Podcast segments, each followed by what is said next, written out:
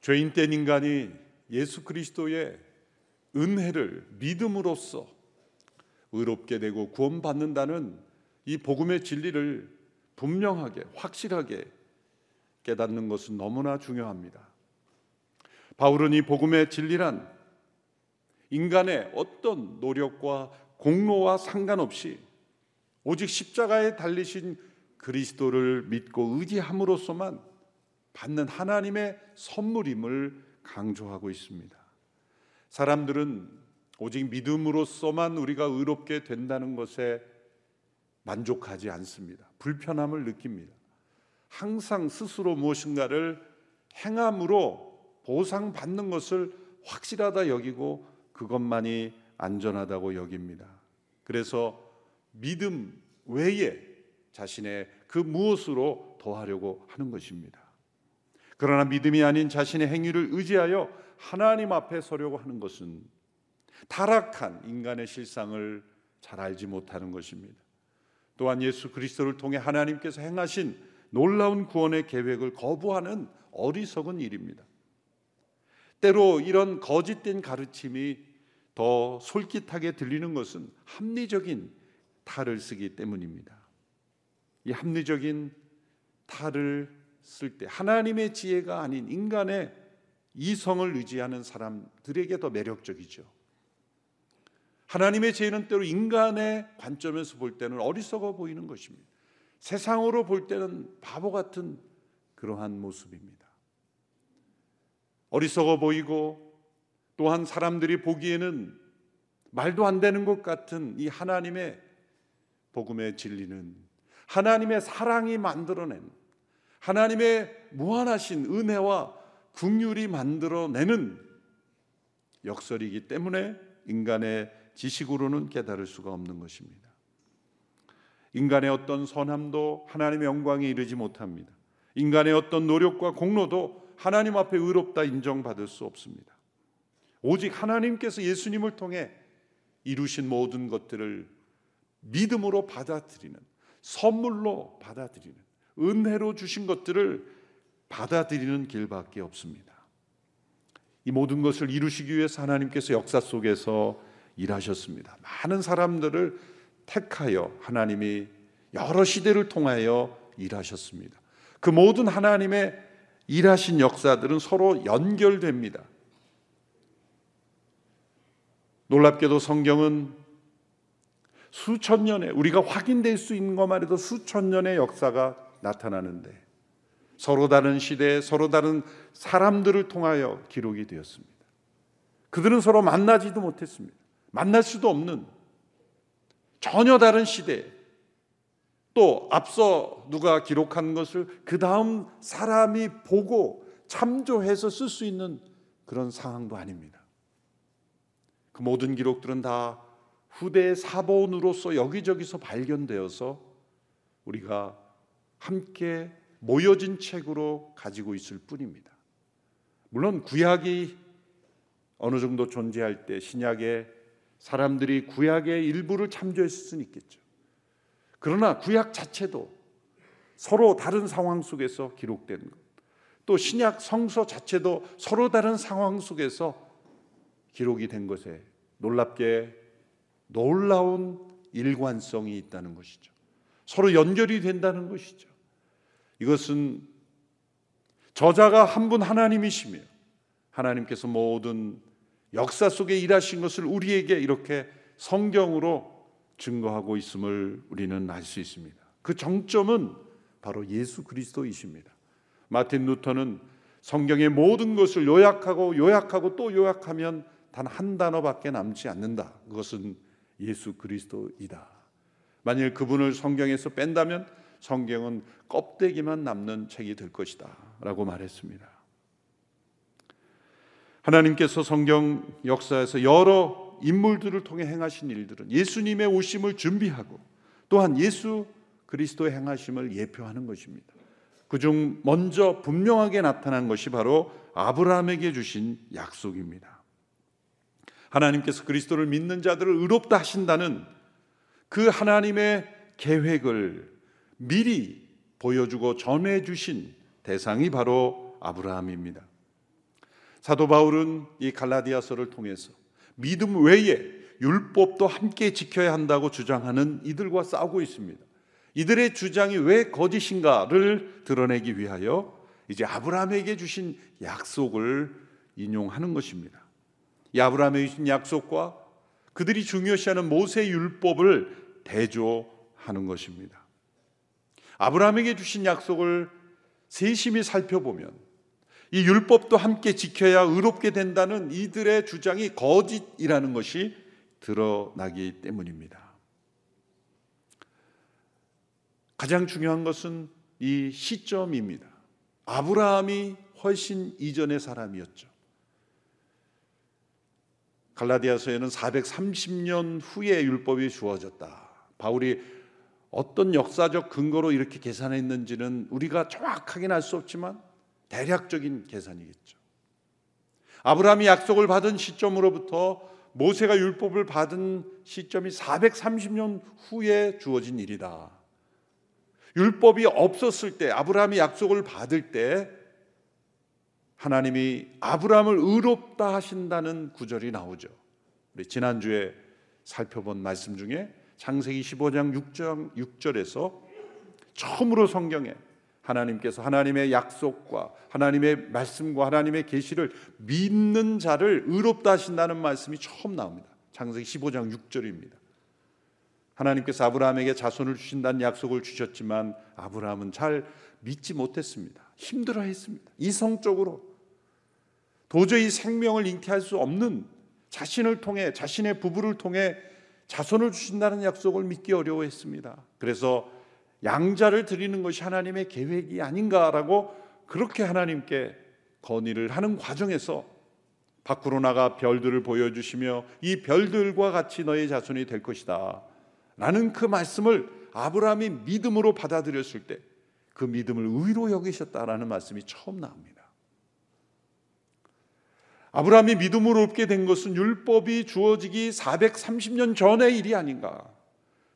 율법이 없을 때에도 하나님께서 인간을 의롭다 하시는 것을 하나님의 약속을 믿음으로 받아들이는 것을 의롭다 하셨다면 율법이 주어진 이후에도 하나님께서 인간을 의롭다 하시는 것은 하나님의 약속을 믿는 것이지 주어진 율법을 지킴으로 의롭다 되는 것이 아니지 않는가라는 것을 통하여 그들의 문제를 지적하는 것입니다.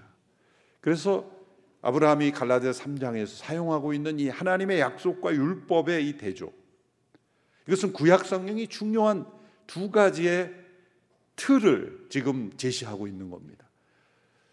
구약에 많은 내용들이 있지만 크게 보면 약속과 율법이에요. 약속이란 하나님께서 많은 사람들을 부르셔서 행하시며 주신 모든 말씀들이 약속이라고 말하겠죠.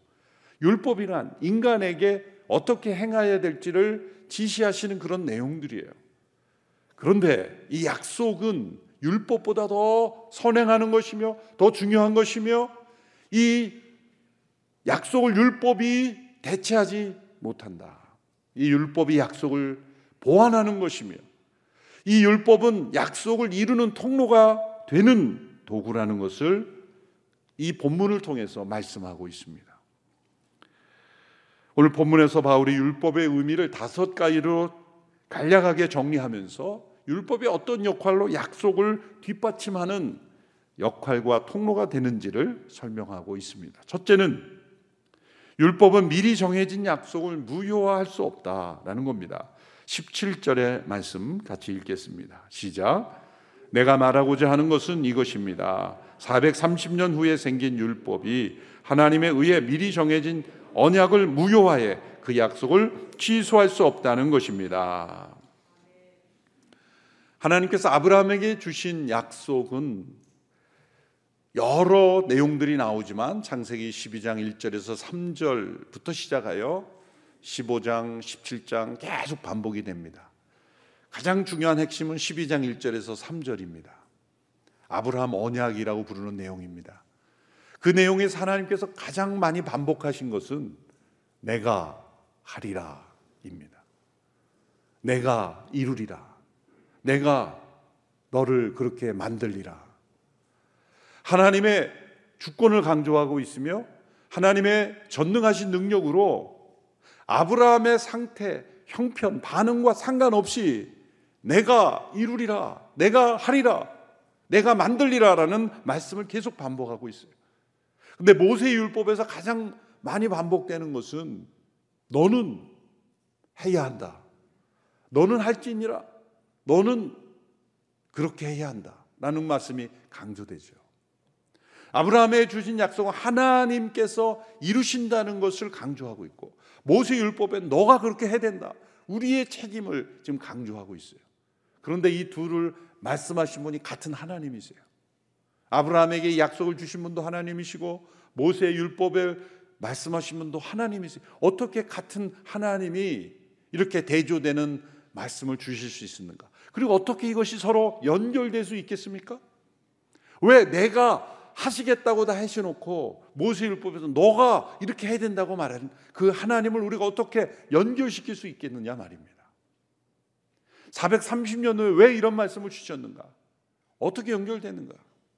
그것은 모세의 율법 앞에 선 이들이 하나님의 율법대로 너가 이렇게 해야 된다고 말씀하셨으니 내가 해보겠습니다고 했을 때 그 율법 앞에서 실패하고 다 지키지 못하는 온전히 이루지 못하는 우리의 모습 앞에서 하나님이 하시는 것이구나. 하나님이 이루시는 것이구나. 우리는 실패했지만 하나님께서는 승리하시는구나. 하나님의 약속이 이루어지는 것을 우리는 더욱더 깊이 체험하게 된다는 것입니다. 그러므로 모세의 율법을 통하여 앞에 주어진 모든 약속이 단절되는 것이 아니라 더 분명하게 나타나는 거예요. 약속을 빛나게 하는 겁니다. 모세 율법을 통해 우리에게 요구하시는 그 율법 앞에 우리가 온전히 이루지 못하는 우리의 모습을 보면서 우리는 그 약속이 더 분명하게 드러나요. 모세의 율법 앞에 서서 절망한 우리지만 하나님께서 하신 약속은 하나님이 그대로 이루시는 것이구나. 이스라엘 백성은 바벨론의 포로로 잡혀가고 완전히 타락한 민족이 되었음에도 불구하고 하나님은 그 약속을 지키시는 하나님. 우리의 상태와 상관없이 우리의 반응과 상관없이 우리의 능력과 상관없이 하나님의 약속은 반드시 이루어진다는 것을 보여주는 배경이 되는 거예요. 별은 언제 빛납니까? 지륵같이 어두운 밤하늘에서 반짝이는 법입니다. 율법에 선 인간의 이 적나라한 인간의 타락한 모습, 죄악이 드러남으로 인해서 하나님께서 약속을 신실하게 지키시는 분이라는 것을 인간으로 하여금 깨닫게 하는 도구가 바로 율법인 것입니다. 두 번째로 이 약속은 이 율법은 약속된 자손이 오실 때까지만 유효한 것이었다. 19절의 말씀을 같이 읽습니다. 시작. 그러면 율법은 무엇입니까? 율법은 약속된 자손이 오시기까지 죄 때문에 더한 것입니다. 이 율법은 천사들을 통해 한 중보자의 손으로 주어졌습니다. 약속된 자손이 오시기까지 약속된 자손이 누구입니까?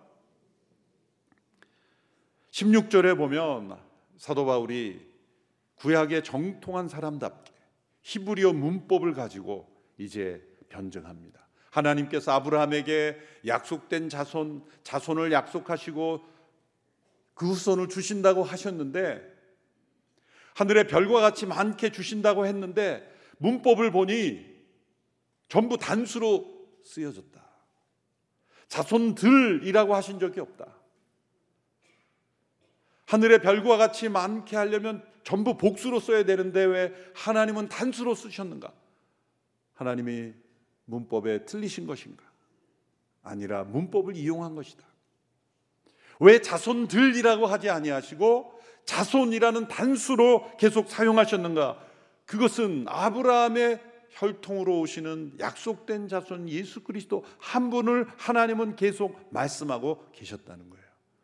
그래서 육신의 혈통으로 난 이삭은 그 예수 그리스도가 약속의 자손으로 오시는 그분을 가리키는 것이고 그 약속된 자녀로 주어진 이삭을 모리아산에서 제물로 바치라고 하는 것은 약속된 자손인 그리스도의 죽음을 통하여 우리를 구원하시는 것을 미리 보여주는 것이며 또한 그 이삭을 대신한 어린 양을 통하여 이삭이 구원받는다는 것은 십자가의 대속을 통해 우리들을 구원하신다는 것을 미리 보여주시는 예표들이었다는 거죠. 약속된 자손인 예수 그리스도가 오시기까지 이 율법은 의미가 있었던 것이다. 어떤 역할을 했던 것이다. 무슨 역할인가? 이제 세 번째 의미의 설명에서 이어집니다. 셋째로 율법은 모든 사람을 죄 아래 가두었다는 것입니다. 22절 같이 읽습니다. 시작. 그러나 성경은 모든 것을 죄 아래 가두었습니다. 이는 믿는 사람들에게 예수 그리스도를 믿는 믿음에 근거한 약속을 주시기 위함입니다. 죄 아래 가두었다. 가두었다는 것은 감옥에 죄수들을 갇혀 있게 하는 것을 의미하는 것이죠. 율법은 이 세상의 모든 사람을 죄 아래 가두었다는 겁니다. 이 세상의 어느 누구도 나는 죄의 문제와 상관없다라고 빠져나가지 못하도록 하기 위하여 모든 사람을 죄가 가운데 가두었다는 것입니다. 사람들은 태어날 때부터 죄의 감옥에서 태어납니다. 그런데 그걸 깨닫지 못하죠. 정말 정말 예쁘고 예쁜 그 아기의 모습을 보면서 죄의 감옥에서 태어난 죄인이라고 생각하기가 얼마나 상상이 안 돼요.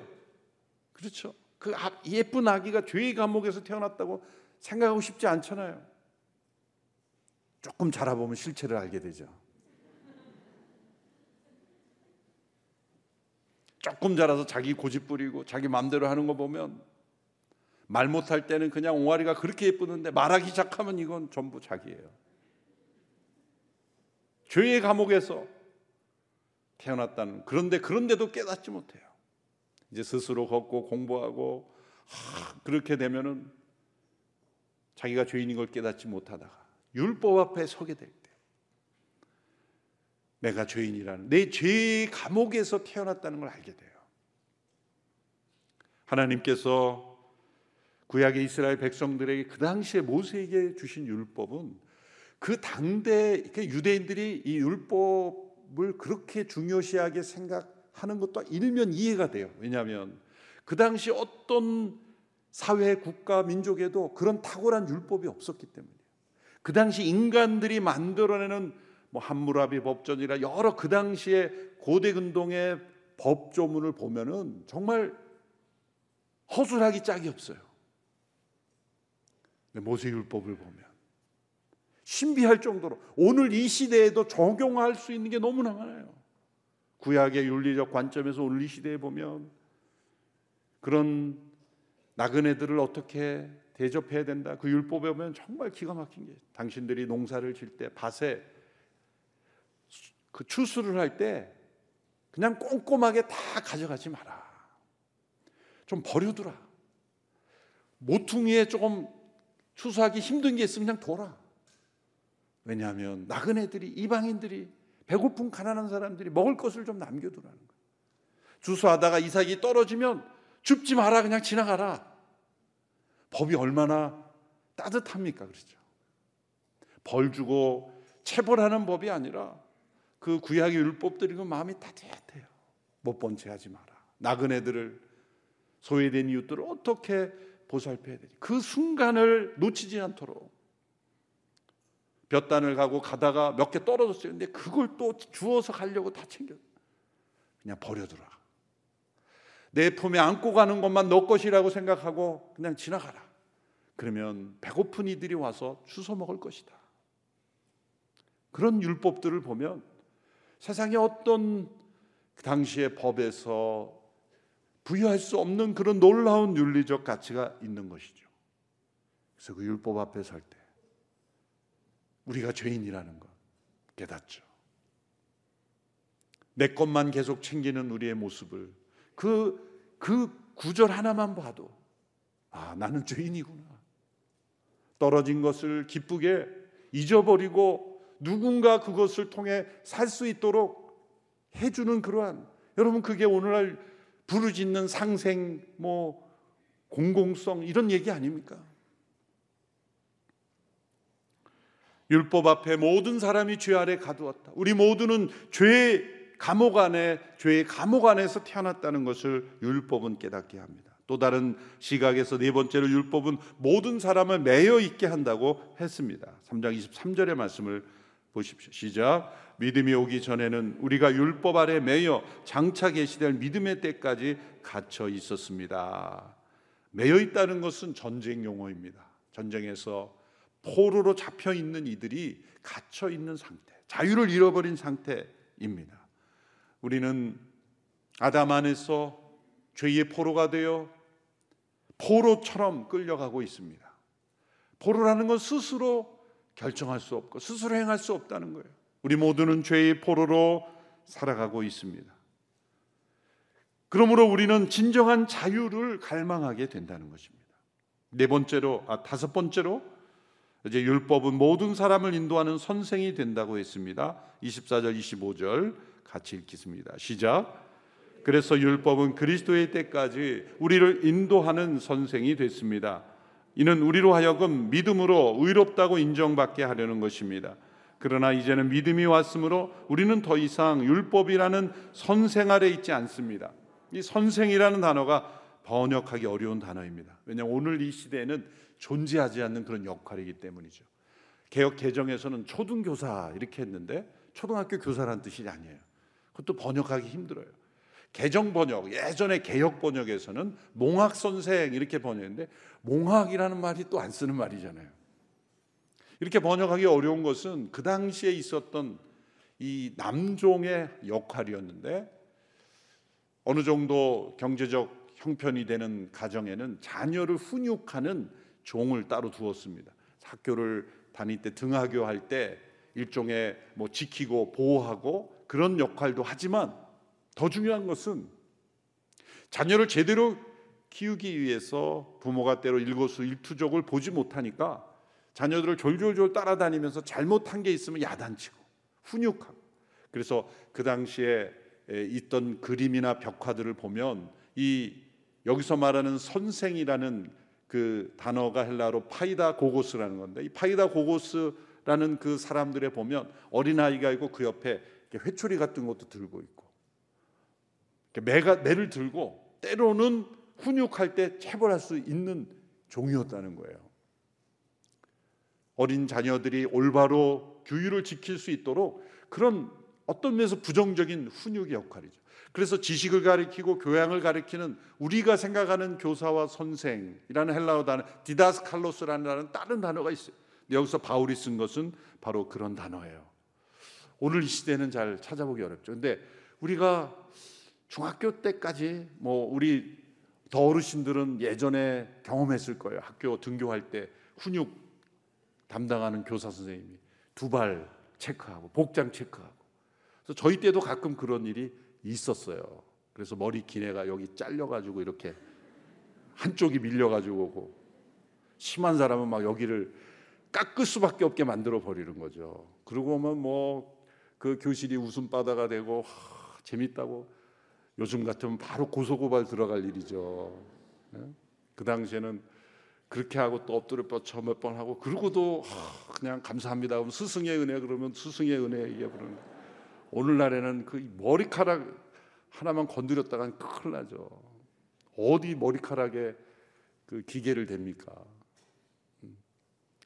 그 당시엔 참 너무한 면이 많았던 것 같아요. 좀 한편으로 보면 정이 있었던 것 같아요. 그렇게 막 머리를 고속도로 밀듯이 밀어대고 이런 교사도 졸업식 때면 눈물 흘리며 스승의 노래를 부르면서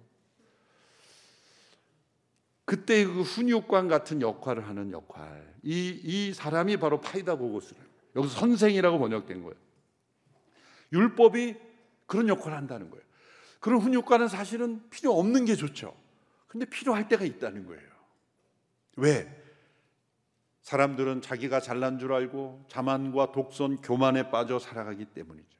우리 악행을 지적하고 꾸짖음으로 우리가 죄인임을 깨닫게 하는 그런 기능을 가진 역할이 필요했다는 겁니다.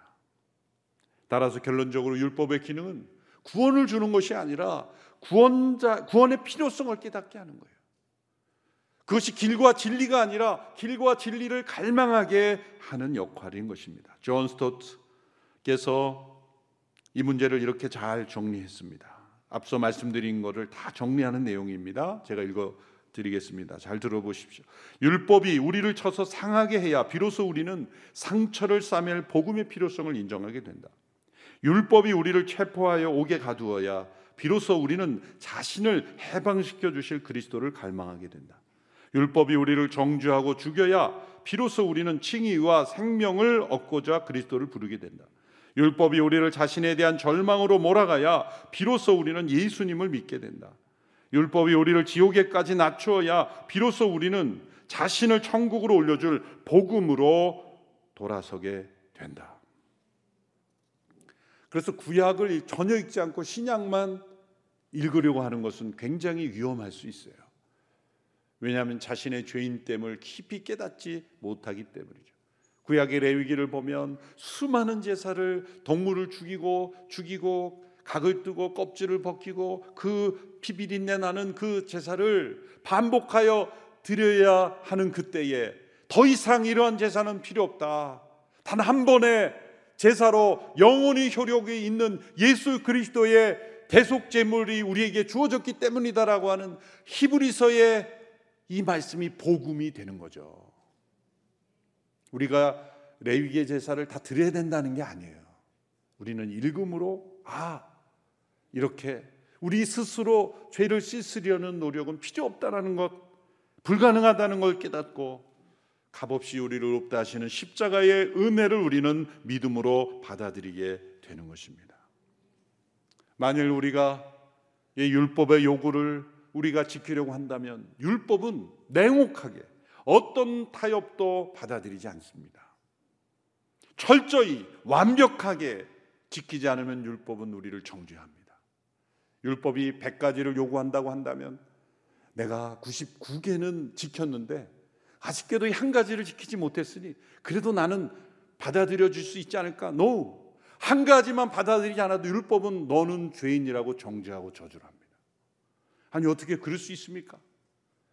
20개밖에 지키지 못한 사람과 99개를 지키는 나 어떻게 동일할 수 있습니까? 아니다.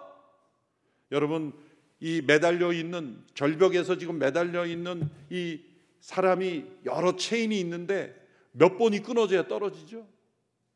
한열번 떨어지면 더 빨리 떨어지고 한 번 끊어지 한 번 끊으면은 더 늦게 떨어지고 그렇습니까? 몇 번 끊어지는가 상관없이 한 번만 끊어지면 떨어지는 거예요. 율법은 우리에게 어떠한 타협도 하지 않습니다.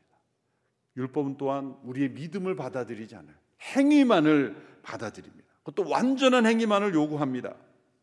율법 앞에서 그래도 내가 믿음이 있는데 행동이 따르지 않아서 그래. 좀 봐달라고 해봐야 나는 믿음이라는 게 몰라. 행위만을 가져오라고 요구합니다. 철저하게. 행위 중심입니다. 그러나 복음은 무엇입니까? 율법이 믿음을 전혀 받아들이지 않는 것처럼 은혜의 복음도 우리에게 우리가 행하는 어떤 행위를 근거로 받아들이지 않고 오직 믿음만을 받아들인다고 할 때 얼마나 놀라운 일입니까? 오직 그리스도께서 온전히 이루신 것을 처음부터 마지막까지 머리끝부터 발끝까지 오직 예수 그리스도의 행위로 근거해요. 믿음으로 우리에게 주신다는 거예요. 예수 믿는 사람은 아무렇게라도 살아도 된다는 뜻이 아니죠. 오직 믿음으로 어렵게 된다는 걸 분명히 깨닫고 믿는 자는 반드시 선한 행실이 열매로 나타나요. 의롭게 되기 위하여 하는 행위가 아니라 의롭게 된 자가 행하는 행위가 나타난다는 것입니다. 그러므로 율법은 우리의 죄를 보여주며 또한 우리가 얼마나 악한 자인가를 드러냅니다. 그러나 그 죄의 형벌에서 우리를 구원해 주지는 못합니다. 그러나 예수 그리스도의 십자가의 복음은 우리를 그 죄의 형벌에서 벗어나 의롭게 하며 생명을 얻게 합니다. 철로 역정의 저자인 이존 번연도 이 율법과 복음의 차이를 이렇게 표현했죠. 율법은 달리라고 명령한다. 근데 손도 발도 주지 않는다. 그러나 복음은 우리에게 날아가라고 한다. 그리고 날개를 준다. 율법은 우리 하나님 앞에 어떤 존재이며 어떤 의무를 지고 있는지를 깨닫게 할 뿐입니다. 그래서 율법은 필요한 것입니다. 하나님의 약속이 우리에게 보여됐지만 그 약속을 이루는 분이 온전히 하나님이시라는 것을 깨닫게 하고 하나님께만 소망을 두게 하는 것 그것이 바로 율법의 기능이었던 것입니다. 이제 그리스도께서 오심으로 믿음의 때가 왔다 말씀합니다. 믿음의 때가 왔다. 이제 율법 아래 갇히고 매여 있던 삶이 그리스도 안으로 믿음으로 자유를 누리는 때가 왔다라는 겁니다. 예수 그리스도 그분으로 인해서 우리에게 주어진 변화를 세 가지로 이렇게 요약하죠. 첫째, 우리는 하나님의 가족이 되었다. 오늘 본문 26절에서 27절의 말씀 같이 읽습니다. 시작. 여러분은 모두 그리스도 예수 안에서 믿음으로 하나님의 아들들이 됐습니다. 그리스도와 합해 세례를 받은 사람은 모두 그리스도로 옷 입었기 때문입니다. 이것이 하나님의 계획입니다. 하나님의 가족이 되게 하는 것. 피조물인 인간을 하나님의 자녀들로 변화시키는 것입니다. 여러분, 예수님을 왜 유일하신 하나님의 아들이라 그럽니까? 그분만이 하나님께서 낳으신 아들이에요. 우리는 하나님이 지은 자들이에요. 우리는 흙으로 만든 존재들이에요. 하나님의 아들이신 예수 그리스도만이 하나님의 아들인 거예요. 여러분, 우리가 어떤 장난감을 낳았다 그러지 않잖아요. 사람은 사람을 낳는 거예요. 장난감은 사람이 만든 거예요. 그 차이가 큰 거죠. 낳는 것과 만들어진 것은 전혀 다른 거예요. 예수님만이 하나님이 낳으신 아들이세요. 우리는 하나님께서 지으신 존재들이에요. 그런데 이 지은 존재를 타락한 우리들을 어떻게 하시길 원하셨습니까? 낳은 존재와 같이 우리를 변화시키시는 거예요. 하나님의 자녀가 되고 가족이 되게 하신 거예요. 누구를 통해서? 예수님을 통해서. 예수님 안에서 예수님과 함께 연합됨으로 예수님을 믿는 모든 이들을 하나님의 자녀로 변화시키시는 거예요. 둘째, 우리는 그리스도 안에서 하나가 되었습니다. 28절 같이 읽습니다. 시작. 유대 사람도 없고 그리스 사람도 없고 종도 없고 자유인도 없고 남자도 없고 여자도 없습니다. 여러분 모든 그리스도 예수 안에서 하나이기 때문입니다.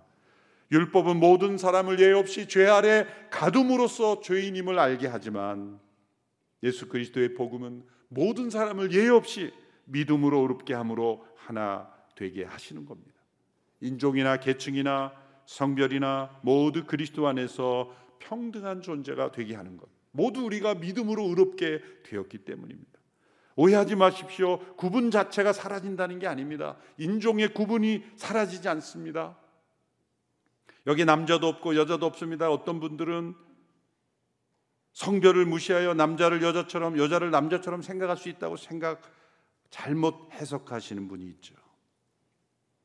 구분이 사라진다는 게 아니라 스스로 자기가 성을 부여한다는 게 아니라 남자건 여자건 그리스도 안에서 우리 모두는 다 하나가 되고 믿음으로 얻게 된 자로서 하나 된다는 뜻이죠. 마지막 세 번째 우리는 약속의 상속자가 된 것입니다. 29절 함께 읽습니다. 시작. 만일 여러분이 그리스도께 속한 사람이면 여러분은 아브라함의 자손이요 약속을 따른 상속자입니다. 너무나 중요한 말씀이에요. 그리스도를 믿고 그리스도에게 속한 자면 아브라함의 자손이요 약속을 따른 상속자이다. 왜 이 말씀이 중요합니까? 구약과 신약을 연결할 뿐만 아니라 성경 역사와 우리를 연결하는 말씀이기 때문이에요. 아브라함이 단지 유대인의 혈통의 조상만이 아니라 모든 믿는 자의 조상이 되는 이유는 바로 하나님의 약속이 유대인만이 아니라 모든 사람을 대상으로 한 것이요. 약속의 자손인 예수 그리스도를 통해서 우리 모두를 상속자로 하나님 나라의 상속자로 불러 주시는 약속이기 때문입니다. 그래서 이 말씀이 중요한 거예요. 여러분이 이 말씀이 빛나게 여겨지고 이 말씀이 너무나 소중하다고 느껴지면 여러분들은 우리의 신앙이 과거의 모든 성경 인물들의 역사의 계승자가 되는 거예요. 여러분 우리는 이 땅에 어디서 와서 어디로 가는지 모르고 그냥 시간의 흐름 속에 표류하는 그런 존재가 아니라는 겁니다. 우리는 이 역사의 물줄기 속에 있다는 거예요. 하나님의 계획 속에 있다는 거예요. 하나님의 약속이 이루어지는 과정 가운데 있다는 것입니다. 더 이상 우리는 율법의 종이 아닙니다. 하나님의 자녀, 하나님의 가족으로, 하나님의 약속의 상속자로 우리를 부르셨다는 이 놀라운 하나님의 구원의 계획을 우리가 믿음으로 바라보고 우리의 믿음이 더욱 굳건해지고 강건해지기를 주의 이름으로 축원합니다. 기도하겠습니다. 살아계신 하나님 예수 그리스도 안에서 우리를 부르시고 놀라운 구원의 약속을 허락하시니 감사합니다. 그 약속을 믿는 모든 자를 의롭다 하셨으니 율법 앞에 모든 이가 죄인으로 드러난 것처럼 모든 이가 그리스도 안에서 의롭다 여김을 받는 이 놀라운 복음을 통해 하나님께 소망을 두는 저희들이 되게 하옵소서. 예수님의 이름으로 기도하옵나이다. 아멘.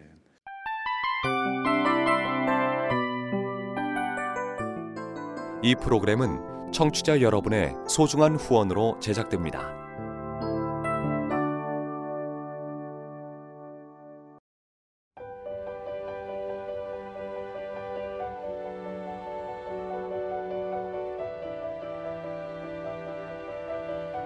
세상에는 수많은 교회들이 있지만 더 깊이 있는 말씀 강해를 찾기 위해 크기로만 교회를 선정하지 않습니다.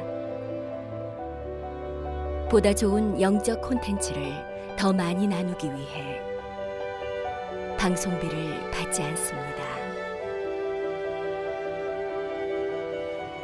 1년 365일 복음만 전하고 싶어서 우리는 광고를 하지 않습니다. 온누리의 복음을 땅끝까지 CGN TV와 함께 땅끝 성교사가 되주세요